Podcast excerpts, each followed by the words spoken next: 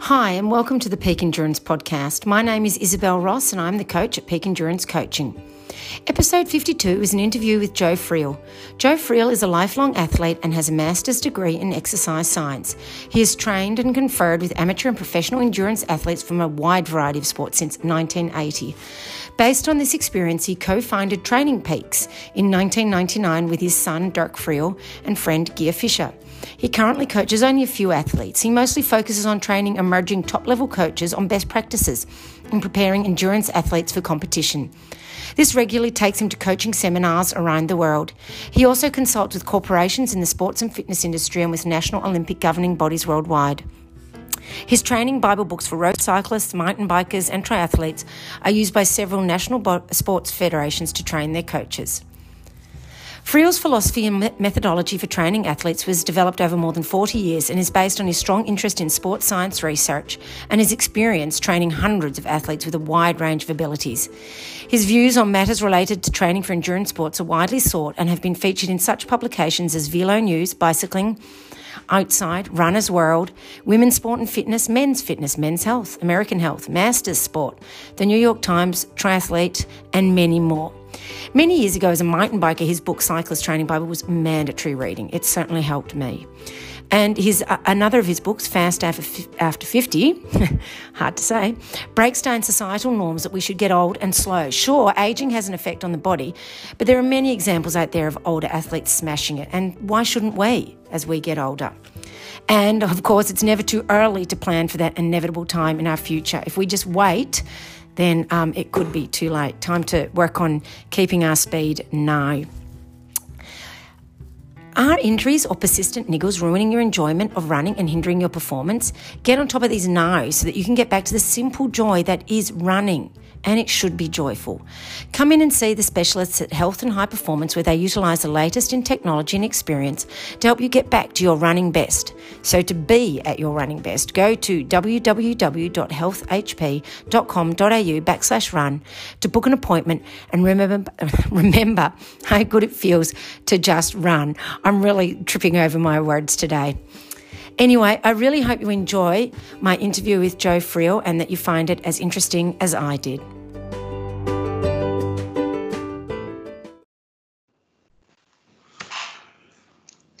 Hi, Joe, and welcome to the Peak Endurance Podcast.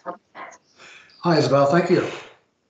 Can you tell my listeners a bit about yourself in your own words and your athletic background and that sort of thing?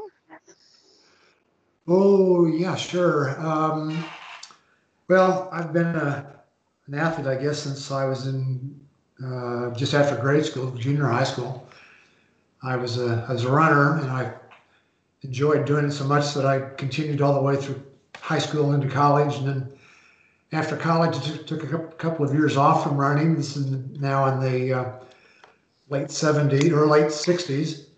Started running again in the 70s. Started doing races. Next thing you know, I tried a triathlon in 1983 fell in love with that sport.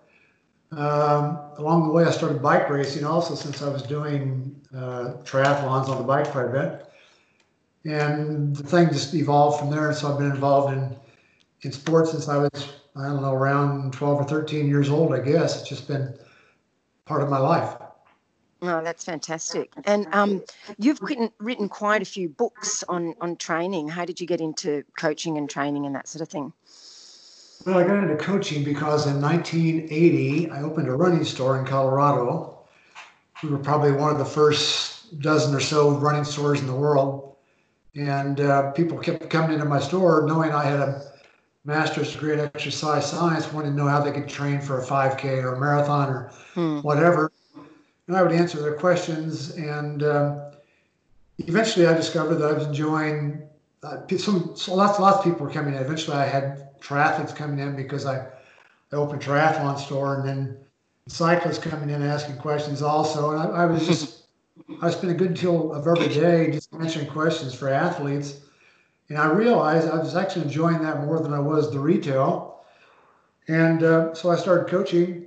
And by 1987, I decided to sell the, the retail store and just coach. And so uh, that that's kind of how that that came about. And then I was writing for a magazine uh, in the early 90s, about 91, 92, and they had a sister business that, that um, uh, published books on sport. And that business, liked my articles I, I was writing for the magazine, asked me if I'd write a book for them. And I told them no, I didn't have time. I was, you know, training 15 hours a week. And at that point, I was coaching 70 some athletes. Uh, and I, I had two other jobs besides that to help pay the bills. It was really tough time. And so I told them I couldn't.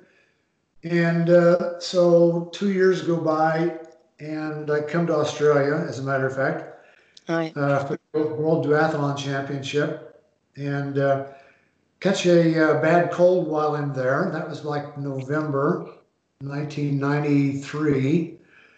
In March of 1994, I still had the cold. It wouldn't go away. Oh, wow. starting to get uh, very faint chest pains. Wasn't sure what it was, so I saw my doctor, and after a bunch of tests were run, they discovered I had a, a virus that got into my heart. I'd apparently gotten it while I was in Australia because it was a virus typically carried by birds. And my wife and I were in the Blue Mountains, and I was there were birds that would come down and eat out of the palm of your hand. Yeah. I was feeding birds out of the palm of my hand every morning. We were there for a week, and I kind of suspect that's where I got it. And so the he sent me to a cardiologist. The cardiologist said you need to stop exercise until all this is resolved. And so all of a sudden, I had 15 more hours on my uh, available to myself. I called the publisher and said, "Hey, you know, guess what? I'll, I'll, write that book for you now." So I wrote the first book, and uh, I, I, thought well, it'll sell a couple thousand copies. That'll be the end of it. At least I will have had a chance to explain to myself what I do and defend my philosophies and methodologies of coaching. And the next thing I knew, it sold like 5,000 copies the first month. Oh, wow. And we were off and running. So uh, that's that's how the book thing got started. So it's been a it's been a long, convoluted sort of a story that uh, has led me, luckily, to where I am right now. Yeah, no, well, I remember um, I used to mountain bike and I, I liked the uh, Cyclist Training Bible, which was one of your books as well.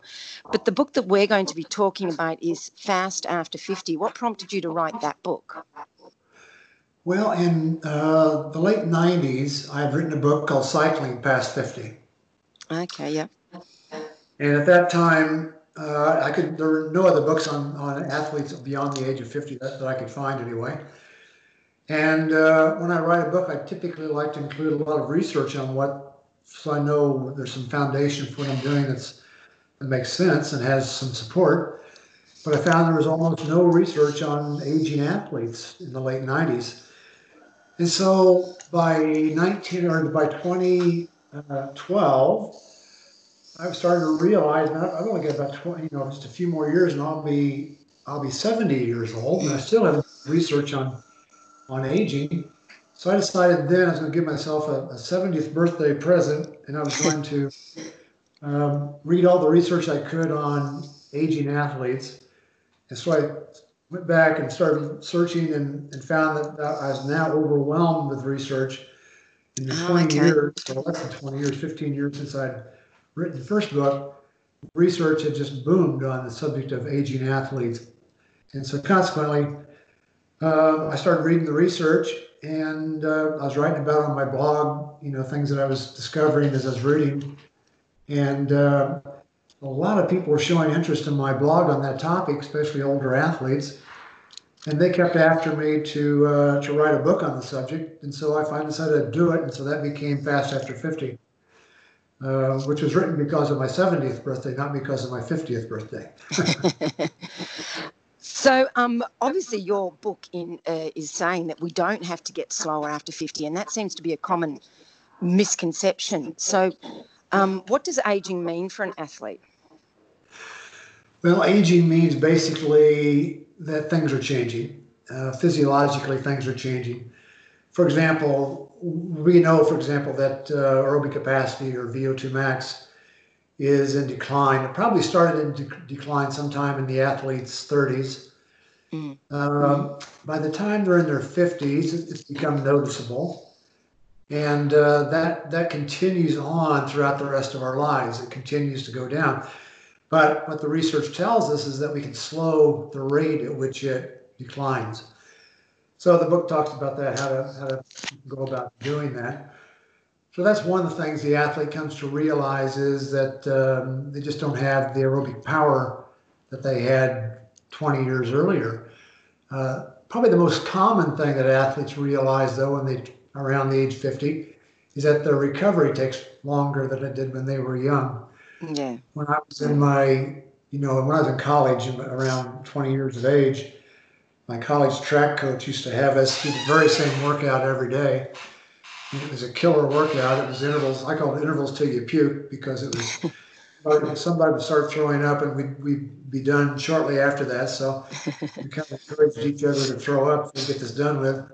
But it was very poor coaching. But nevertheless, um, I did that five days a week. He did this five days a week. In those wow. days, back in the 60s, in the, in the 60s, nobody trained on the weekends. Nobody trained on the weekends. And Roger Bannister broke the, the hour record, or the, one, the four minute mile record back in 1954. He was training five days a week because nobody okay. trained on the weekends.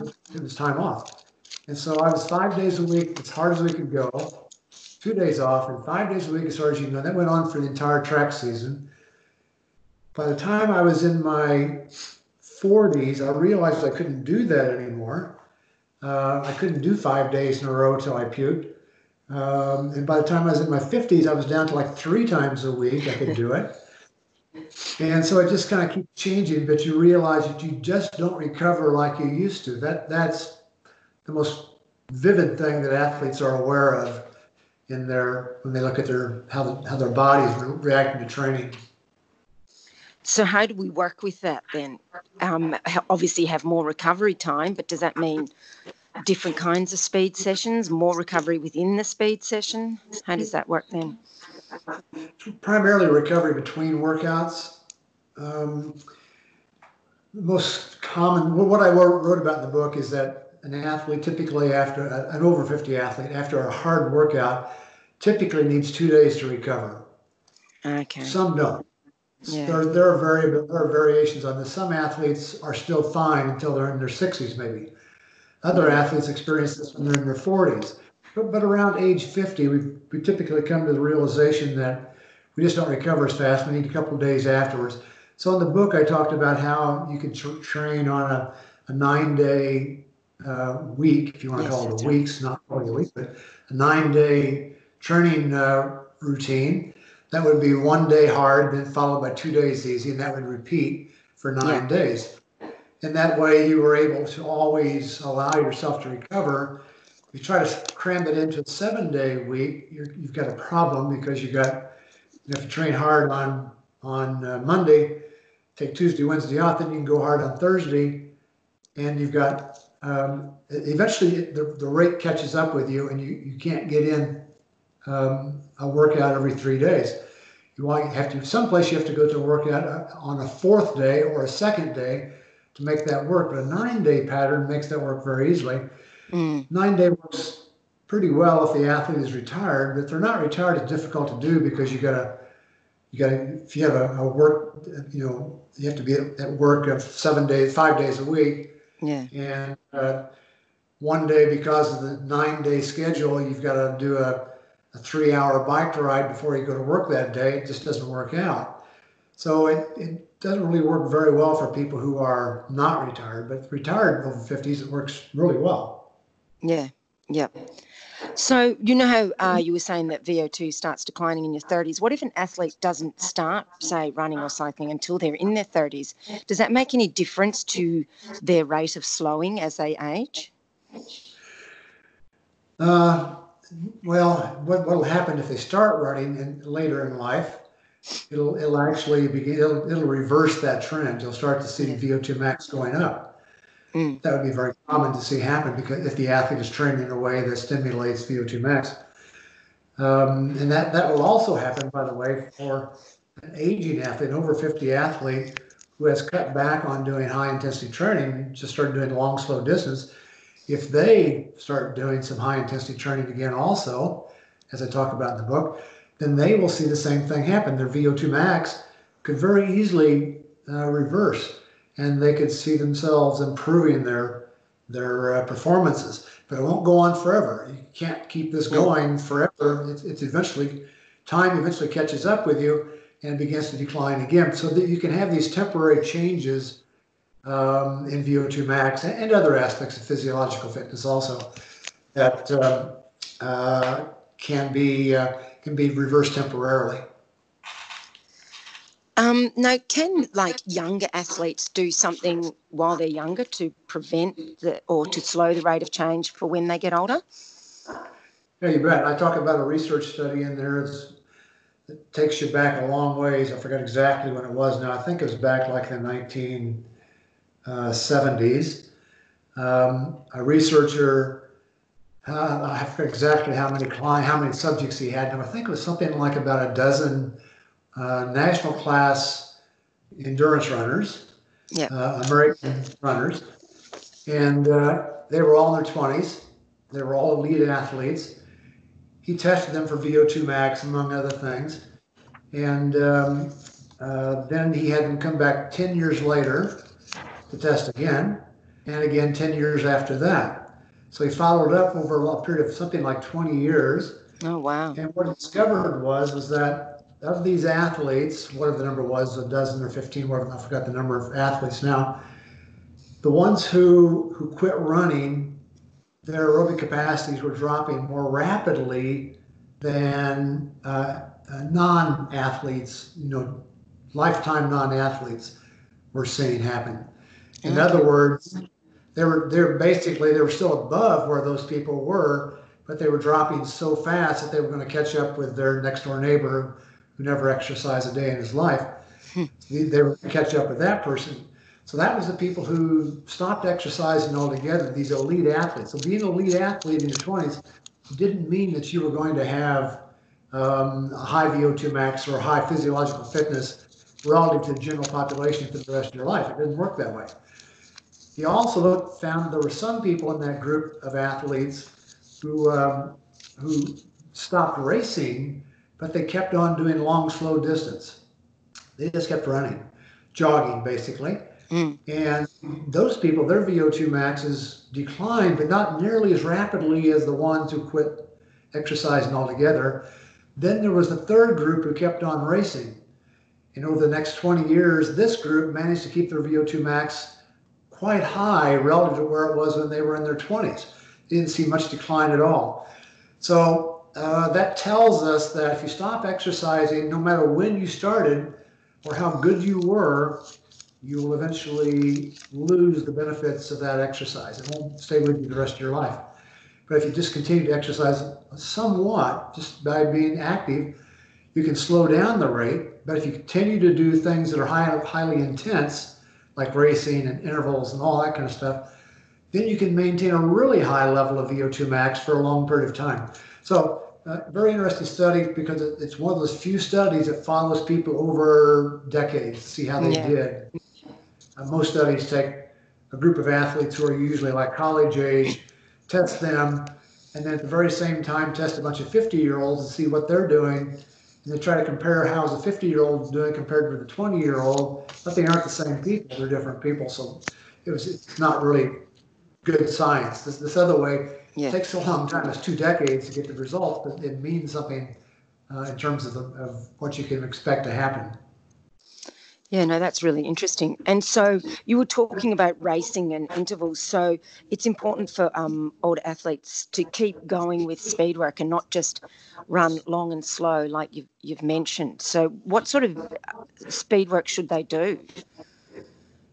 Yeah, um, high intensity training uh, I talked about in the book considerably, has been shown repeatedly in yeah. the research, such as that one I just talked about, to be very effective on maintaining relatively high levels of VO2 max and other like anaerobic threshold and economy and, and other variables also that have to do with physiology, physiological fitness. But um, high intensity training is probably one of the most effective things that there is Mm. And so if we can do something that is highly intense a couple of times a week, doesn't have to be all the time. An athlete could do two workouts a week where they train doing intervals, for example, at about the anaerobic threshold or, or higher. And that will do a lot to maintain their, their fitness as they get older. It'll keep it from declining nearly as quickly as if they were just doing long, slow distance. So it could be such things as, for example, uh, doing 20 minute intervals or 20 minute total interval yep. time at about anaerobic threshold, which could be sometimes called lactate threshold or functional threshold. There are a number of uh, descriptive words for this point. Yeah, that's right. This point is about, if we're talking about a zero to 10 scale, 10 being as hard as you could possibly go, I'm talking about a seven. So mm-hmm. around a seven, if an athlete could do intervals at around that seven intensity, such as uh, four times five minutes at that intensity, um, with uh, a, recovery which is about one fourth as long. That'd be like a minute and 15 seconds of recovery. So five minutes at, uh, at that intensity, a minute and 15 seconds of recovery, done um, four times. Or something like three times seven minutes with a minute 45 recoveries, or two times 10 minutes with two and a half minute recoveries, or just one 20 minute effort at that same intensity. That would be a very good way of just maintaining anaerobic threshold, very effective.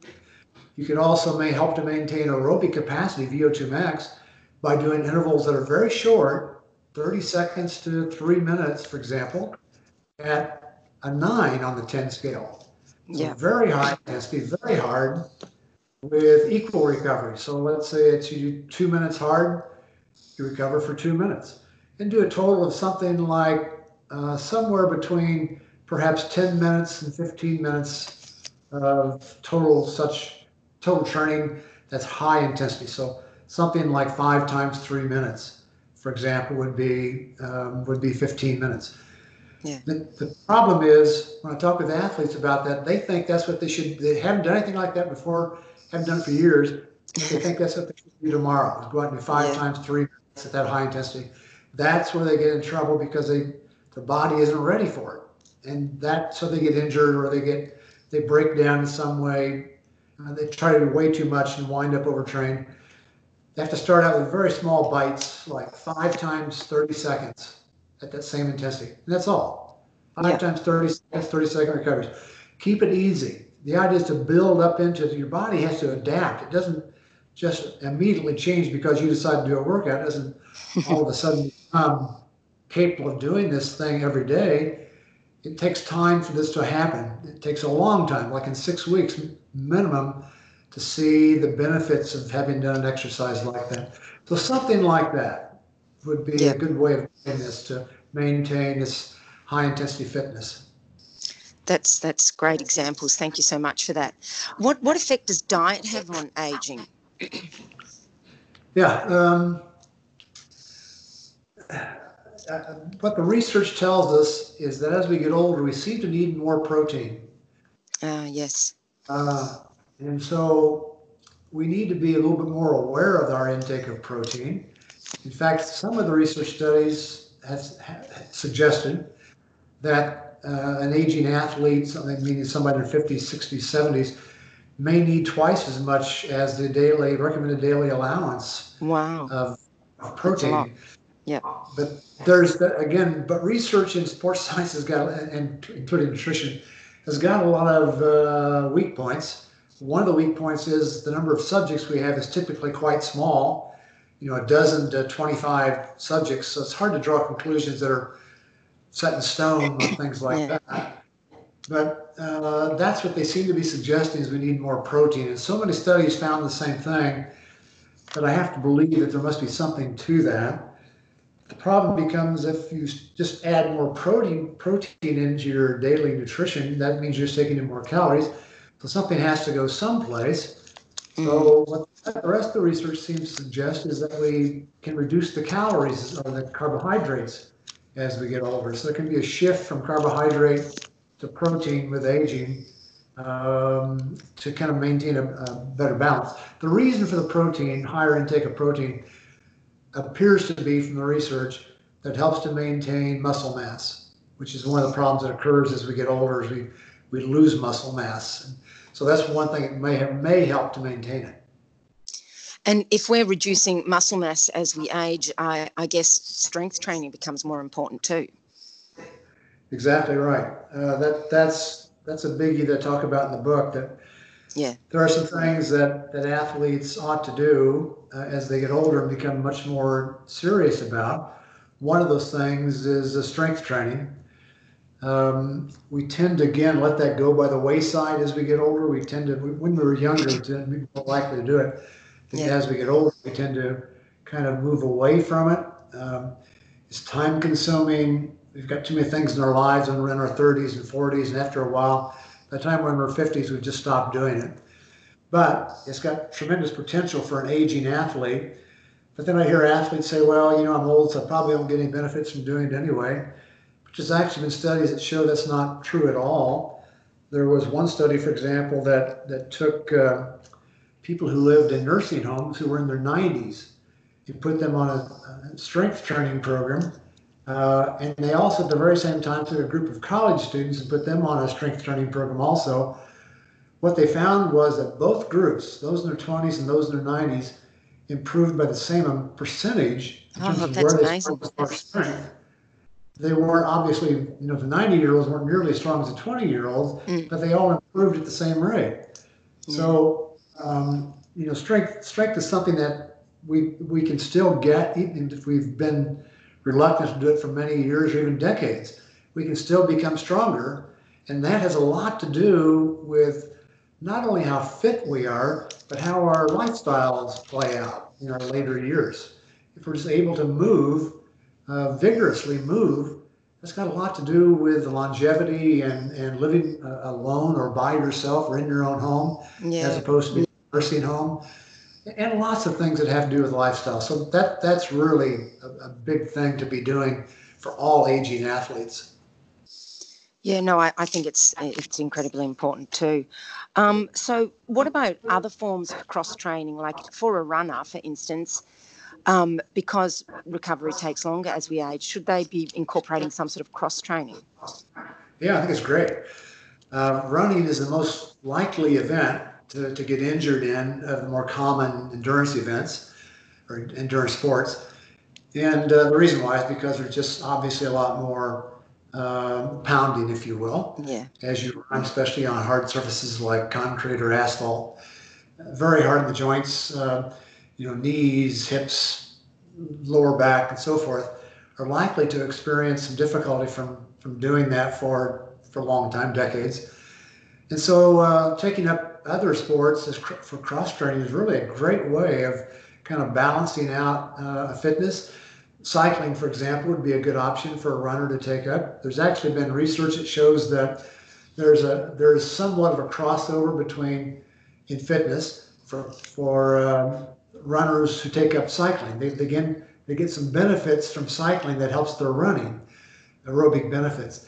The, uh, the reverse of that is not shown to be true, interestingly mm-hmm. enough cyclists who take up running don't seem to get the same amount of, of benefit from the from the cross training, but but runners seem to get benefit from the cycling. So that could be a really good thing for a for a cycle or a runner to do is take up cycling as a as a second sport just to get some aerobic fitness in.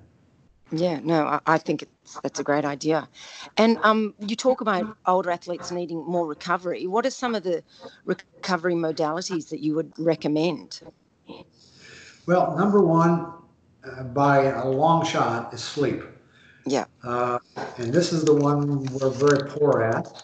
Yes. I don't know about uh, Australia, how, how things are there, but in the US, I know that um, athletes don't get nearly enough sleep and the older we get, the more important this becomes to us. Um, we need at least seven hours of sleep a night, it appears. And uh, some athletes are not getting anywhere near that. They're, they're, they get up early. You know, what they do is they try to cram too many things in their lives, basically. Yeah. They want to, you know, uh, volunteer to work for a, a nonprofit organization, which is a great thing to do. And then besides that, they want to uh, take up tennis on the sideline or golf as another besides their besides running, whatever it may be. So they start cramming more things into their lives, and the next thing you know, something's got to give someplace. So what gives is sleep. They mm. cut back on sleep. thinking that, well, that's the obvious thing to get rid of is uh, not accomplishing anything there is the way they look at it. So they don't sleep as much, and that has ramifications all, all the way down through the rest of their lives in terms of cutting back on sleep. When I'm coaching athletes, and uh, they've got very high goals. They want to be on the podium at a national championship. They want to qualify for for a world championship, or they just want to win a race, or they want to finish a really difficult race, which they've never been able to finish before. I tell them if that's the case, if you have a really high goal, you can only have three things in your life because of the need for sleep. You can have your family, which is number one. You can have your career, which is number two. And you can have training, which is number three. But you can't have anything else. As soon as you add that fourth thing on, we've just reduced the chances of achieving your goal. So we're trying to keep things to the point that I know they're not um, sacrificing sleep in order to do something else with their lives. We're just trying to make sure we, we got all the things that are necessary to achieve what they want in life, you know, family, career, and this goal, whatever it may be. So, and once they achieve the goal, if, that's, if they have no other high goals like that, now if they want to work for a nonprofit organization as a volunteer or whatever they want to do, take up tennis or golf or something, you know, that's that's quite all right. But we need to uh, make sure first things are first when we when we've got this high goal. Yeah, yeah. No, I, I definitely agree. Sleep's important. And, and are there any other particular things they can do? Oh, sure. There are the, there are the common things. Um, nutrition is, is a big one. If mm. the athletes uh, is training, uh, for example, uh, in, in triathlon, this is a common situation, much less so in running, but in triathlon, the, the athletes are doing two a days. Uh, that's very common. And so recover recovering from a, a, morning workout so they can come back and do an afternoon workout is a real challenge. And carbohydrate in your diet may have a lot to do with that. Uh, their ability to bounce back and and uh, replenish their carbohydrate stores before they do that second workout. It's mm. much less of an issue if you're doing one one workout a day. That's not nearly as big an issue because you've got some number of hours, 20 some hours, until you do another workout. Well, you're going to have meals between now and then. You're going to sleep, and lots of things are going to happen. They're going to allow you to recover and rest. So, much less uh, important then. But for the athlete who's doing multiple workouts or or is, is uh, uh, has a hard time recovering, they may want to focus more on their nutrition during the day. They may want to use things like recovery boots uh, yeah. that have been shown to do some uh, some have some benefit in terms of recovery, short-term recovery. Uh, taking naps is, a, is very valuable for the athlete who's training at a very high level. Massage, and, and I'm sure the athletes are familiar with lots of other things they can do also along this same line. Yeah, yeah, yeah. Um, now, one of the things you were talking about in the book is um, how can an athlete distinguish between the signs of overtraining and just normal fatigue. And I'm assuming because um, older athletes take longer to recover, they need to be more aware of these signs too. Yes, that's true. Athletes need to be very aware of, of how their bodies respond in training. Uh, the, the, typical athlete uh, who has high goals tends to push themselves to their limits quite frequently. And when that happens, that, that limit is the, the point where they potentially can break down. Um, but the challenge is that um, we can we can get to the point where the athlete is tired, but they're not really breaking down. But they go just a little bit too much, too far, too much in that same direction. Now they will begin to break down. We call that overtraining. And this lower level, we call it overreaching. Mm. Overreaching is common. The athlete really has to overreach if they have a high goal, the athlete has to overreach to get to that uh, that level of fitness. That's what's required. Fatigue is required to become more fit. You cannot become yes. more fit if you don't become tired. Those two things are tied together inextricably. You can't separate them. The challenge is when the athlete accepts that, but then pushes beyond tired to the point that they really can't respond anymore. In other words, they get up Two days after a hard workout, they still can't hardly get out of bed. Three hmm. days later, they're still tired. Four days later, they're sluggish. If that's happening, they're overtrained. They need to back up, need to stop training until it goes away. But the day after a hard workout, you should feel tired. Yeah. It should be normal. It's when two days after. If it's two days after and you're not refreshed yet, there's something wrong. Maybe okay, it just depends on what's going on. Maybe lots of things in your life besides training, lifestyle stuff, job, uh, all kinds of things. But if you start getting three, four days of being really tired, that is a really bad sign. Most athletes are never able to get to that point, even though they try to, because their body breaks down so badly they can't go on, and so they're they're forced to to stop. They just can't do the workout. I've seen that happen before, but you have to be. But I've also known very very highly motivated workout or athletes who push themselves to do workouts even when they were extremely tired. Push themselves. Yes. I coached pro one time. I started coaching because he had overtrained himself like that, and I I took him up as uh, a new client at at the level of which he was already overtrained. And the first thing we had to do was take a month off. So my first coaching workout, we're going to do nothing for a month. Yeah. And it took a long time for him to come back, and he never actually got ever got back to where he was before. He was the United States um, Olympic uh, Athlete of the Year back in the late 90s. And within a year after this thing had, had occurred, he was really unable to race at the level he'd been at earlier because he pushed himself to the point of breakdown, really bad breakdown. Wow, I've seen that So it can be done, but it's hard to do. Yeah, yeah, but it, still, it's good for for athlete, all athletes, but especially athletes getting older to to monitor and really be aware and listen to their body. I guess. Yes.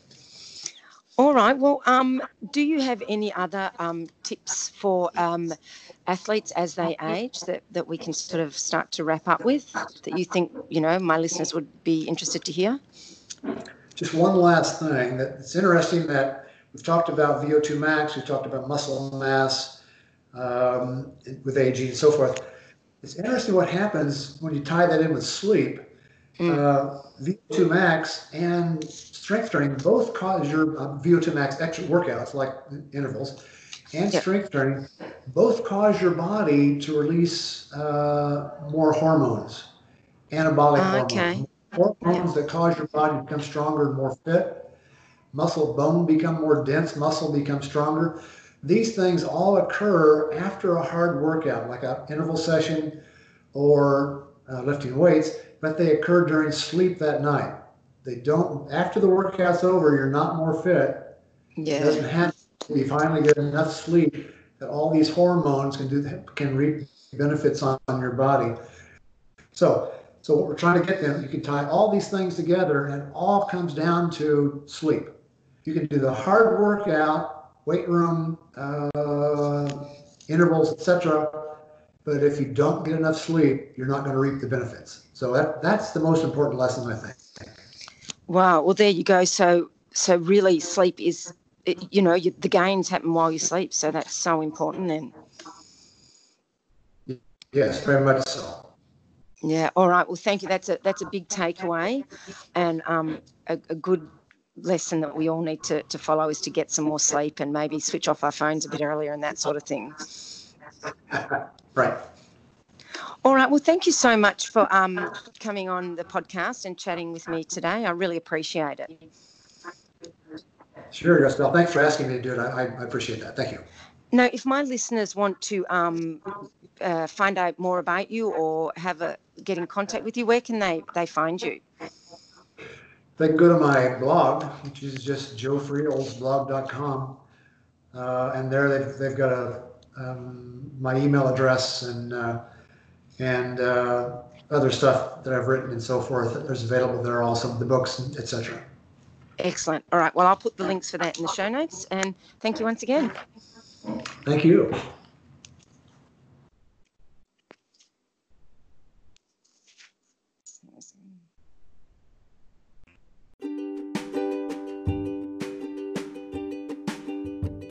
Interesting stuff, hey? And like Joe said, our VO2 starts to drop at around age 30.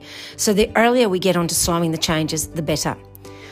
I find it interesting that recovery is also a much bigger focus for the older athlete. So make sure you go back and listen to episode 50 where I talked to Christie Aschwanden all about recovery. Joe agrees though that sleep is the best recovery tool on the market. Stay tuned for a future episode where I chat with Amy Bender, a Canadian sleep specialist. She has lots of information all about sleep, its benefits, and how to maximize the sleep you get. Look out for that one. And let me know your thoughts about my Joe Friel episode, either in the comments about this interview on the Instagram page or by DM. Thank you so much for supporting my podcast. I really appreciate the people who take the couple of minutes out of their day to go to Apple Podcasts to rate and review or on their preferred um, podcast player like Spotify, Stitcher, whatever it is. I read all of the reviews I get and they really do help me to stay motivated to keep working on getting you the best people possible to interview. Um, next week's interview is with Ricardo da Costa, who has studied nutrition in ultra running and has looked at GI distress in ultra runners. It is really a must listen. Make sure you stay committed and consistent with your training. If you are focused on improving as an athlete, email me, Isabel at peakendurancecoaching.com.au, to organise an individualised training plan. Have a great week of training.